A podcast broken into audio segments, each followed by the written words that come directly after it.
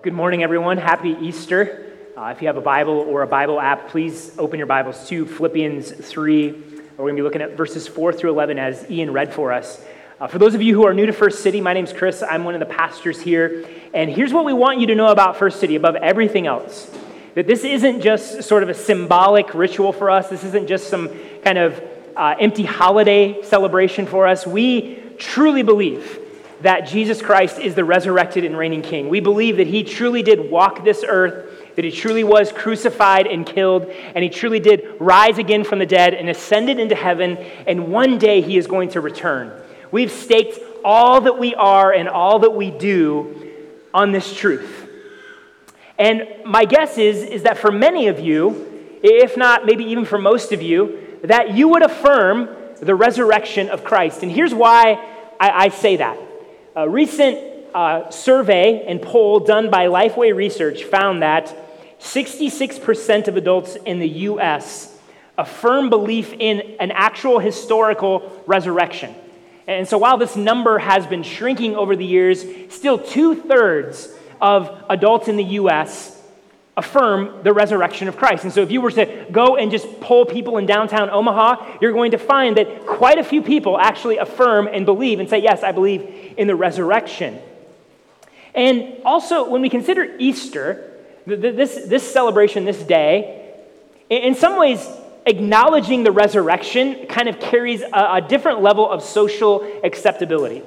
And so we, we get up and we put on maybe some extra nice clothes. I mean, those of you that are part of First City know I don't normally preach in a tie. So we put on some clothes, we come to a service, we go home, we spend time with friends and family, we eat a nice Easter meal, maybe a little Easter egg hunt for the kids. And there's sort of just a, a fun celebration around this day. And then also, for those of you in here that maybe you'd say, hey, I, I actually don't profess faith in Christ and I, I don't believe in Jesus, but you come here on Easter. You come with friends and family, maybe you humor them on this Sunday because if they were to ask you, like the third Sunday of February, to come to church, you'd be like, ah, it's all right, I'll pass. But on Easter, it feels a little bit more acceptable to come. Now, I say all this to point out that it can be very easy to give mental assent to the resurrection, to sort of acknowledge it on paper, but it have real no impact on your life, real no power in your life. So, for, exa- for instance, while 66% of adults in the US affirm belief in the resurrection of Christ, only about half that number are connected to and part of a local Christian church. And so, while church attendance and church membership isn't the be all and end all of following Christ, as author and Christian apologist Rebecca McLaughlin notes, the idea that someone would say they believe Jesus actually rose from the dead, but that this belief would have so little impact on their life that they weren't, weren't even part of a church is truly tragic. This exposes the danger of cultural Christianity, the vague assent to Christian beliefs without any evidence of actual Christian faith. And so, friends, the question that I'm interested in this morning is not so much do you acknowledge or believe in the resurrection? My question for you, has you have you actually experienced the power of the resurrection? Has the resurrection of Christ actually transformed you and changed you such that now Christ in his glory and his kingship are the things that define you and set the trajectory of the meaning and purpose of your life? Because look, it's one thing to make affirmations about believing in the resurrection, it's one thing to agree with it on paper or have good feels about it on Easter Sunday. It is a, another thing entirely to actually experience the power of the resurrection and be transformed by it. And this is where our passage takes us this morning. It, it lays out for us an understanding of what it means to actually experience the resurrection, what it means to be transformed by its power in our lives. But what it's going to reveal to us challenges us and pushes on us because it's going to challenge and, and push on the natural way that we want to live. Because, look, if we're honest, you and I will acknowledge that living by the power of the resurrection of Jesus isn't the way our hearts are naturally bent. It's just not, that's, that's not our normal operating procedure. We are bent towards living by self sufficiency self made markers of identity and ability and performance, or to use the language of this passage, we put confidence in our flesh. We put confidence in what we do or where we come from. We put confidence in our education or achievements or success or association with the right groups or caring about the right causes or honoring the right social values. And then God's word through the Apostle Paul comes and, and challenges that and pushes on that. Because here's what, here's what Paul does He says, okay, you want to talk about putting confidence in the flesh, confidence in where you come from and who you belong to and all your achievements. We can play that game because anything you can do, I can do better. Here's what he writes I have reasons for confidence in the flesh. If anyone else thinks he has grounds for confidence in the flesh, I have more. So Paul's like, listen to my credentials. Circumcised the eighth day of the nation of Israel, of the tribe of Benjamin, a Hebrew born of Hebrews, regarding the law, a Pharisee, regarding zeal, persecuting the church, regarding the righteousness that is in the law, blameless. Look, all the boxes we like to check, Paul checks them family background, and nationality, Paul says, I was born into the people of Israel. Of all the ethnicities in the world, God chose Israel as a special people, and I was born into that, that race of people. He also says, I was circumcised on the eighth day. My family, they were devout. I come from good stock. I come from the right family, the right background. Or how about education and ability and knowledge? Paul says, I was a Pharisee. The Pharisees were the experts in the law. They were the experts in God's word and how that applied to religious life and legal life and cultural life. They were the PhDs. They were the ones that everybody went to to get the expert opinion and learn how to live and understand how to live. And Paul said, Hey, that's who I was. I was an expert, I was elite. And as we read in the book of Galatians, where Paul also gives part of his testimony, he said, I progressed farther and faster than most people my age. So Paul just wasn't in this elite class, he was elite of elites. He was farther along than anybody else his age because of his knowledge and his expertise and his skill. You want to talk about someone who's a prodigy? Paul was a prodigy. Or how about moral zeal for social causes and opposing the bad guys and being a good person? Paul says, I was zealous to oppose those that were a threat to my people. The group that I saw as a threat to Judaism, I went after them with zeal. The irony is he was persecuting the church of God, but he was going after the people he thought he needed to go after. Or, when it came to righteousness according to the law, he was said, I was blameless. I kept all the rules. I did all the right things. He, he was for the causes he was supposed to be for. He opposed the people he was supposed to oppose. He kept the rules he was supposed to keep. Look, he was the kind of guy all the Israelite dudes wanted to be, and all the Israelite mom and dads wanted their daughters to marry. If Paul were a citizen of the United States, like he would be a model of the American dream.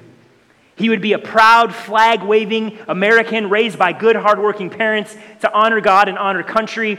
He himself would be a hardworking, eager, ambitious young man who goes to college, gets a good job, climbs the ladder, is successful, and, and has sort of this, this sense of status because look how fast he's, pers- he's climbed the ladder, and look how good he is, look how smart he is, look how educated and skilled he is. He would be the person who would oppose those who sort of pushed against the values of his nation and his people. He, he's the guy we would point to and say, That's an upstanding young man. Man, you should want to be like him. Moms and dads would look at their daughter and say, Hey, go find a guy like that and marry him. He's the kind of guy you'd bring home to your mom and dad. And yet, there's a problem. And yet, there's a problem here. Because for all this confidence in the flesh, for all this confidence in where he came from and his ability and knowledge and, and sort of how he lived his life and the zeal for what he saw as righteousness, for all of that, what Paul recognized that putting confidence in the flesh, all of that kept him from Christ. It kept him from experiencing resurrection power. Because look, if your confidence is in the flesh, if you're standing before God and your identity is based on the family that you come from or the people group that you identify with, you don't need Jesus. If your standing before God is based on your knowledge or your accomplishments or your success or your ability to keep all the rules, why would you ever need Christ? Why would you need resurrection life and resurrection power if you could do all of this on your own? Friends, sadly, for Christians and non Christians alike, this is how we live far too often. Far too often we put confidence in our flesh. Consider the confidence that we put in belonging to the right group, whether that be our nation or our ethnicity or a political group or whatever other group we want to identify with, and that gives us a sense of confidence or rightness. Oh, a sense of, look, I'm, I'm, I matter, I mean something. Look at my identity this gives me. Or how much confidence can we put in our education? Or our knowledge or our achievement and success. Man, if I'm smart enough, I have enough education, if I'm successful enough, if I achieve enough, then I'm someone. Then I have confidence. Then I matter. What about the confidence that we put in standing up for the right social causes and opposing all the bad guys on the other side? I mean, is this not the air we breathe in our society today? Like, you need to be against the right things, speak out against the right things, stand against these things, and if you do, well, then, hey, you're in right standing. You're a good person. You have confidence. Or how about the confidence that we put in being a good person, a moral and religious person, checking all the boxes of what it means to be a hardworking, decent, honest person, and you sort of give your honor to God, you keep the rules, you treat people well and with respect. And as you do that, there's confidence, there's rightness. Friends, if this is where you put your confidence, if this is where your identity lies, why do you need Jesus? Why would you ever need resurrection power? Is it no wonder that with us putting so much confidence in our flesh, for this being sort of the air we breathe and the, natural bent to our hearts, is it no wonder that there are so many that pay lip service to the resurrection but actually never experience its power? Uh, so many of us can sort of say, Yeah, I, I agree. Jesus did rise from the dead. I believe that ha- happened historically. But that resurrection life has little to no effect in your life. Like, we put such confidence in our flesh. Like, look, we're, we're good Americans, we're good citizens, we're, we're full participants in the American dream, but then Jesus is just an add on. He's a sentimental good guy. He's in the corner cheering us on and patting us on the back. Hey, you can do it. Keep going, keep trying. Course, the irony in all of that, the irony in all of this is putting confidence in our flesh is actually no place to put our confidence. It's no confidence at all. Putting confidence in the flesh is a recipe for frustration and futility because when you put your confidence in the flesh, here's what happens You jump on this wonderful pendulum going from self righteousness to despair.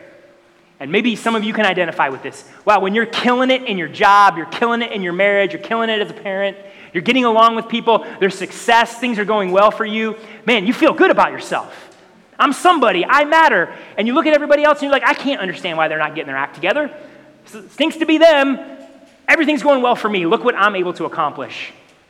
But then what happens when you fail? Because you're going to fail. Inevitably, you'll fail. Man, do I have any value? Do I have any worth? Does God like me? Does God love me? Guilt, shame, I'm a horrible person. I'm a failure. And we just go back and forth and back and forth and back and forth. And I wonder how many of you feel that ride and you're exhausted by it. You're exhausted because you put the confidence in your flesh, trying to make something of yourself to feel good and trying to overcome the guilt and shame that you carry because you know you're not. And also, look, when it comes down to the brass tacks of the matter, putting confidence in the flesh does not give us right standing with God. It does not make us right with God because when we live that way, we're actually living in rebellion to God because we're stiff arming His grace and His love. We're saying, I don't need you, God. I don't need you, Jesus. I can do this on my own. Let, let me take care of this in my own strength and perform for you to earn something with you. Living that way does not put you in good standing with God. That is actually rebellion. That doesn't lead to eternal life, it doesn't lead to resurrection life, it doesn't save. And if we take that all into consideration, and for a moment, just consider in honesty, like brutal honesty, like you don't need to hide here, just, just for a moment, sort of peel back the veil and defense mechanisms. Living this way, putting confidence in the flesh. What kind of person is that making you? What effect is that having on you? Is it making you more faith filled, joy filled? Kind, compassionate, patient, forgiving? Is it making you more emotionally and spiritually healthy? But even deeper, is it leading you to Jesus? Is it causing you to draw nearer and nearer to Jesus and his grace and his love? Or is it pulling you away from Christ? Paul recognized that the only way to actually experience resurrection power, the only way to move past just mere recognition and acknowledgement to actually having the resurrection change your life, is you have to move away from confidence in the flesh. You have to move away from those things that you once found your identity in. Verses 7 and 8, this is what he writes. But everything that was gained to me, I have considered to be a loss because of Christ. More than that, I also consider everything to be a loss in view of the surpassing value of knowing Christ Jesus, my Lord. Because of him, I have suffered the loss of all things and consider them as dung. For all the good that belonging to a particular group of people can be, for, for all the good that knowing the law and knowing God's word and, and being an expert and being educated and working hard and succeeding and achieving and surpassing people, uh, for all the good of being a righteous, moral person that tries to keep the law and being blameless. Paul saw all of that and he said, I count it as loss. I count it as worthless, as refuse, as dung. To, to put it in the language of a five year old, I count it as poo poo. Last service, I, I used a more colorful term, but then I was told I, I sort of swore in Spanish, and so I don't want to swear second service, on, especially on Easter. So, poo poo. all the knowledge that Paul had, all the accomplishments that he had, all his status, all his rule keeping and being a good person in light of the glory of Christ, in light of the greatness of Christ, in light of the resurrection of Christ, he saw it all as empty and worthless. Now, how could you do that? How could someone come to that place? Because here's how we are like, these are the kinds of things we want to put as like our forward facing reality. Like, we slap this stuff on Instagram or Facebook or social media. The way we present ourselves is all of this the good moral person, the hardworking, the educated, the one who cares about the right things. That's how we want to be known as. But Paul's in this place of like, no, none of that matters anymore. How do you get there? The only way, the only way is to actually experience Christ to actually experience the power of his resurrection, to actually experience the glory and the beauty and the love of the grace, to actually experience Jesus Christ as a person. That's how this happens. Because when we experience Christ, we see the far surpassing glory that he is over and above anything that we could do. Because look, whatever identity belonging to a nation or an ethnic group or a political party or whatever group you identify with, it is nothing it's dung, it's refuse, it's poo poo compared to being known by Christ and experiencing Christ. It is nothing compared to the identity that you have in Jesus son, daughter of God, loved by the Father, welcomed into the family. Like whatever identity or power that comes through your own intelligence or your hard work or your accomplishments and success, these things are nothing. They're empty compared to experiencing the power of the Holy Spirit through Jesus Christ. A power that strengthens you, a power that transforms you, and a power that sets you free. And here's the beauty of it it's a power that you don't earn. It's, it's not a power that's something that you have to perform for God to get. No, it is a gift.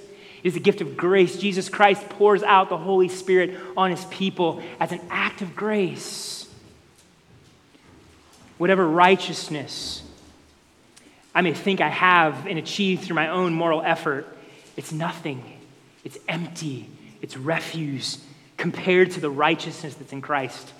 Paul says that he counts all those things lost so that he may gain Christ and be found in him. Not having a righteousness of my own from the law, but one that is through faith in Christ, the righteousness from God based in faith. In Christ, we have a greater righteousness than anything you and I could muster up. You see, think about the best version of yourself, the, the you that you try to be when you get out of bed every morning. The best version of you and that righteousness is still far, far, far, infinitely less than the glory of Jesus Christ. Why do we mess around with like secondhand thrift store righteousness when we can have the beautiful, pure, spotless white robes of Jesus Christ's righteousness? This is what he gives to us. This is what it means to experience the power of the resurrection. Friends, there is greater life than what we experience by just putting confidence in our flesh. There's a greater life, there's resurrection life But, as this passage shows us, that only comes through death. It only comes through death. It only comes when we die to our sin, die to ourself, die to putting confidence in our flesh. As Paul writes in verses 10 and 11, my goal is to know him and the power of his resurrection and the fellowship of his sufferings. Being conformed to his death, assuming that I will somehow reach the resurrection from among the dead. Look, we celebrate the resurrection of Christ today. We are joyful. We, we, we exclaim, Christ the Lord is risen today. I mean, this is a celebratory morning. But we can't forget that Christ's resurrection came through his death, as we were reminded Friday night. That Christ suffered for our sin. He suffered as a penalty for our sin, and He suffered to set us free from the power of sin. But here's the good news of the gospel if you are in Christ, Christ's death is your death. That the death He died to pay the penalty of sin, the penalty of sin, you have now died to it. The death He died to break the power of sin, you have now died to the power of sin in your own life, and the resurrection Christ life that is in Christ is now yours. We experience this as we die to ourselves. And so, yes, let's celebrate. Happy Easter. Happy Resurrection Sunday. We put this out in front and we celebrate with joy. But let us not forget, brothers and sisters, that resurrection happens through death. Resurrection happens as we walk the same path that Christ did a path of suffering, a path of difficulty, a path of dying to ourselves. But ultimately, in that, you know what we experience? The life of Christ right there the life of Christ bringing us to life, the life of Christ renewing us and transforming us, the life of Christ that is sustaining us through every pain and trial and suffering. And you know what is going to happen at the end of all of that? Full, lasting, complete, unending life, body and soul when Jesus returns. So there is great hope for us, church. But let us be a church that celebrates the resurrection through the ways that we die to self let us be those who actually experience the resurrection as we die to confidence in our flesh and put our full confidence in the Lord Jesus.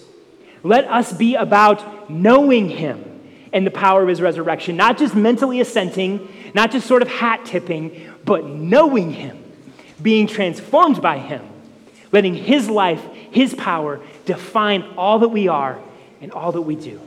Amen? Let's pray.